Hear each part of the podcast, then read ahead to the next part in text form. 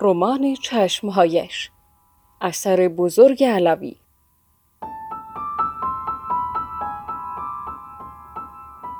گوینده مریم امیدی.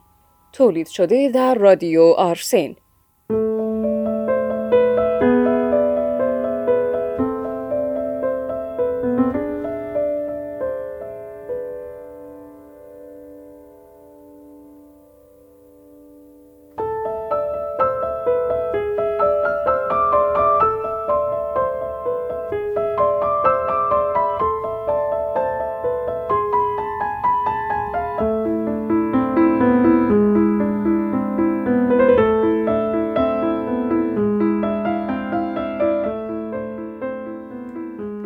دیگر کوچکترین شکی در کار نبود. این زن چاره نداشت جز اینکه خودش روحش را اوریان به من نشان دهد. به انبار رفتم پرده را درآوردم. به تالار بردم و مدتی در مقابل آن ایستادم.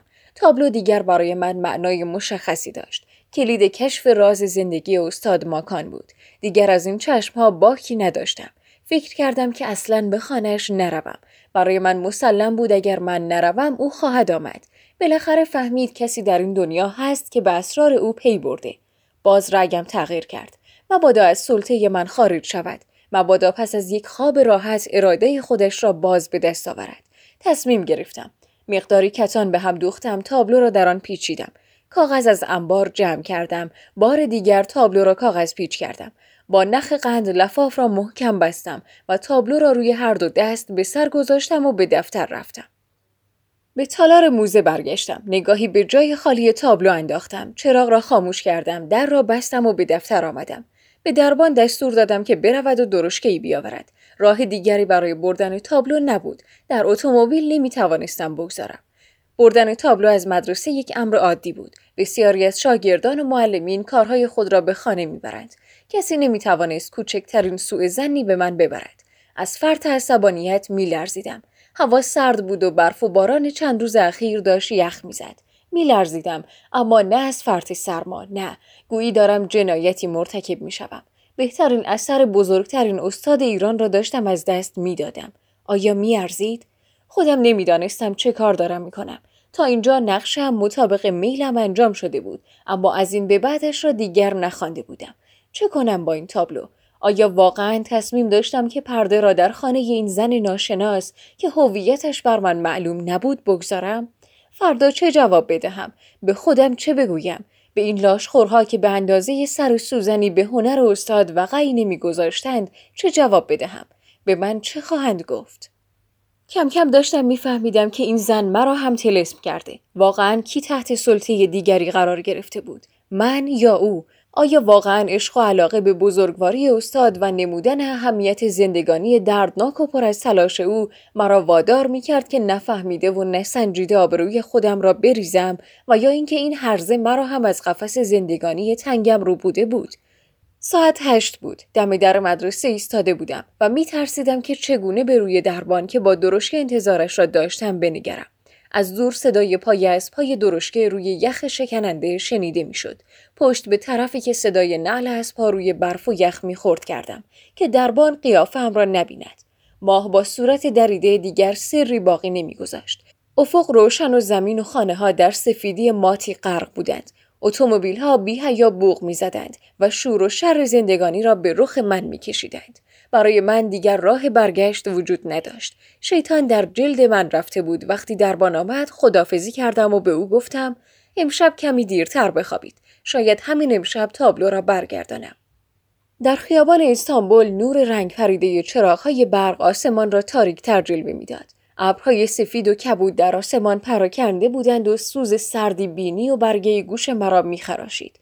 هم را تا روی چشمانم کشیده بودم تا کسی مرا نشناسد. ساعت هشت شب بود و بهبوهه آمد و شد جمعیت. چه بیخیال مردم در حرکت بودند. چه خوشبخت بودند. اتومبیل ها مثل قیرقی از چپ و از راست میگذشتند.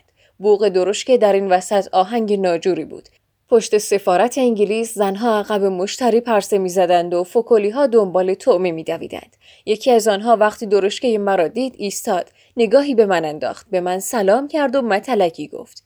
دلم می‌خواست درشکه چی تاخت می‌کرد. می‌خواستم زودتر آرامشی را که به آن احتیاج داشتم در خانه زن ناشناس پیدا کنم.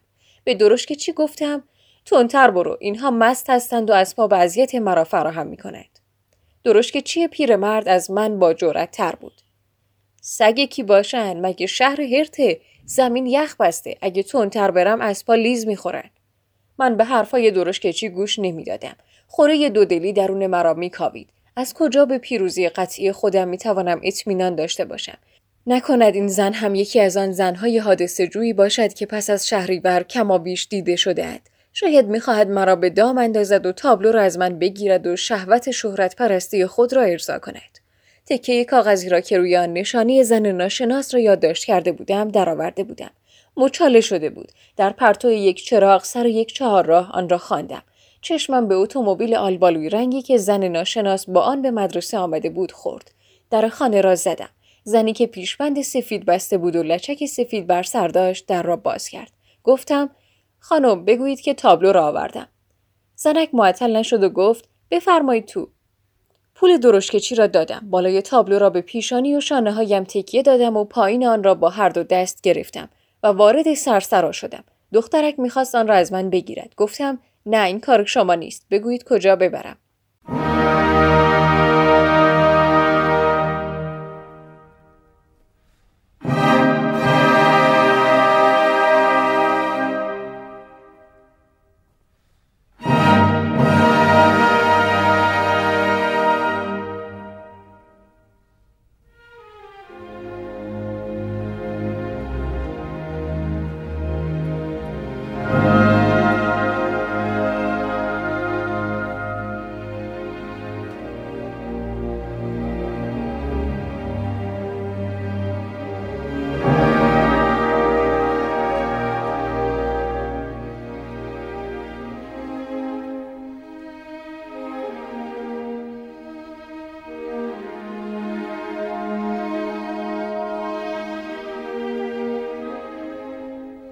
بفرمایید تو خانم در اتاق خودشان نشستند. نمی‌خواهید پالتویتان را بکنید؟ فوری دریافتم که در یک خانه عیانی هستم. حال بسیار زیبا بود. میز گرد کوتاهی در وسط اتاق قرار داشت. روی آن کاسه از بلور تراش گذاشته بودند و در آن گل میخک جلوه میفروخت. چلچراغ که از سقف خوشرنگ آویزان بود تمام حال را روشن می‌کرد. یک گلدان بزرگ نخل در گوشه قرار داشت. تابلو را به کنار میز کوتاه تکیه دادم. دخترک پالتو و کلاه مرا گرفت. نگاهی به اطراف خودم انداختم. همه چیز در نظرم جالب و با سلیقه می نمود. احساس کردم که در این محیط غریبه هستم. خود را حقیر و بیچاره یافتم. وحشت کردم. نکند که این زن در این خانه در محیط خودش بر من غلبه کند. در مدرسه من صاحب خانه و فرمان روا بودم. اما اینجا همه چیز با نظر حقارت به من نگاه می کرد. چشمم نمی توانست با گلدان تراش و چلچراغ و دیوارهای خوشرنگ و قالی خوشنگار عادت بگیرد. من تمام اساسیه مدرسه را می‌شناسم از تاریخچه وجود آنها با خبرم. سالها آنجا زندگی کردم. تمام تابلوهای آن را با دست خودم لمس کردم. اما اینجا در این خانه پرشکوه و جلال دست و پای خودم را گم کردم. خدمتکار گفت بفرمایید آقا. در اتاقی را باز کرد. فرانگیس روی صندلی راحتی نشسته بود. لباس سبز تنچسبی پوشیده بود. جوانتر جلوه می کرد. صورت نیکوی او مرا به حال آورد. غرور گرفته من جان گرفت. بیان که توجهی به زن ناشناس کنم به خدمتکار گفتم شما تابلو را بردارید بیاورید توی اتاق. اما مواظب باشید به در و دیوار نخورد. وقتی کلفت خواست آن را بلند کند گفتم نه نه اینجور نمی شود وسطش را بگیرید. بلند حرف می زدم که فرانگیس را متوجه خودم کنم. چند ثانیه به خواندن روزنامه‌ای که در دست داشت ادامه داد. به شنیدن صدای من از جا بلند شد. مجبور شد تا دم در اتاق به پیشواز من بیاید.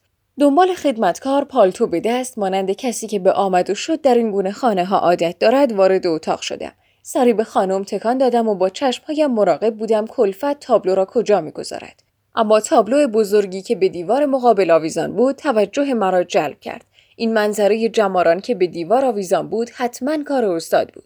زیرا من چند طرح آن را دیده بودم و مدتها عقب خود تابلو میگشتم. وقتی آن را در اتاق زن ناشناس دیدم دلم قرص شد. دیگر با این همه قرائن نمی‌شد شک کرد که این زن استاد را نمیشناخته است. همین که خدمتکار تابلو را به زمین تکیه داد به طرفش رفتم. آن را از دستش گرفتم و گفتم بسیار خوب من خودم بازش می‌کنم. کلفت داشت از اتاق خارج می شد که فرانگیس آمرانه گفت سکینه صبر کن. چه میل داشتید آقا؟ میل دارید یک گیلاس کنیاک به شما بدهم؟ با این لحن معدب و مهربان منتها ساختگی خنده شاد و دلگشاد همراه بود.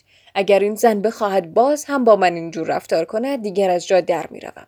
خوب می‌داند که من به چه قصد اینجا آمدم. می‌داند که اقلا یک ساعت هم شده باید مطیع من باشد و ناگفتنی ها را بگوید. با وجود این با همان لحن که انگام ورود به دفتر من صحبت می‌کرد می‌خواهد گفتگو کند. رو کردم به کلفت و گفتم مرسی من چیزی نمی‌خوام. صورت فرانگیس از بیان تند و خشن من سرخ شد.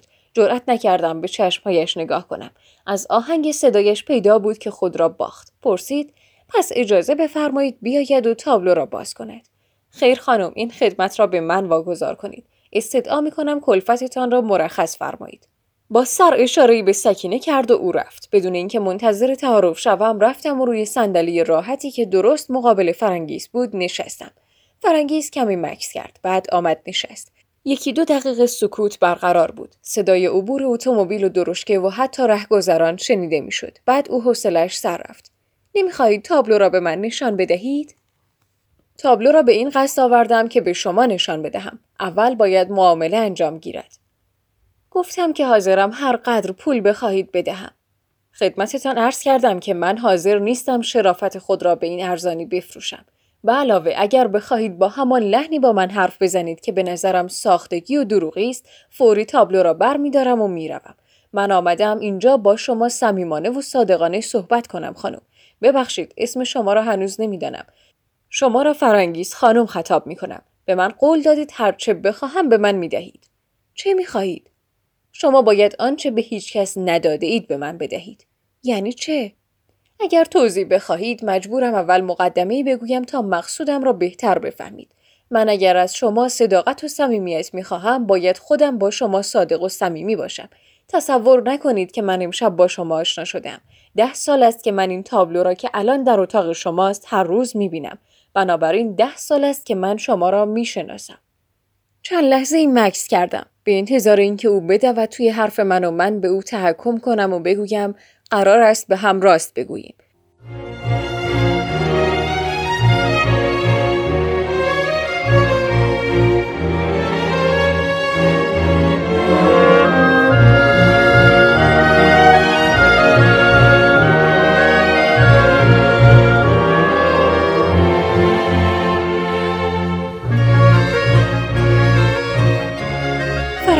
هیچ نگفت. معلوم بود که مسخر من شده است. کار نکرد. سرش را پایین انداخته بود. انگشتان دو دستش را به هم قفل کرده بود. مانند مجسمه بی حرکت نشسته بود. پیراهن سبزی که بر تن داشت به او میآمد. گیسوان آویخته روی شانه هایش چند موج داشت. فقط گردی صورتش پیدا بود.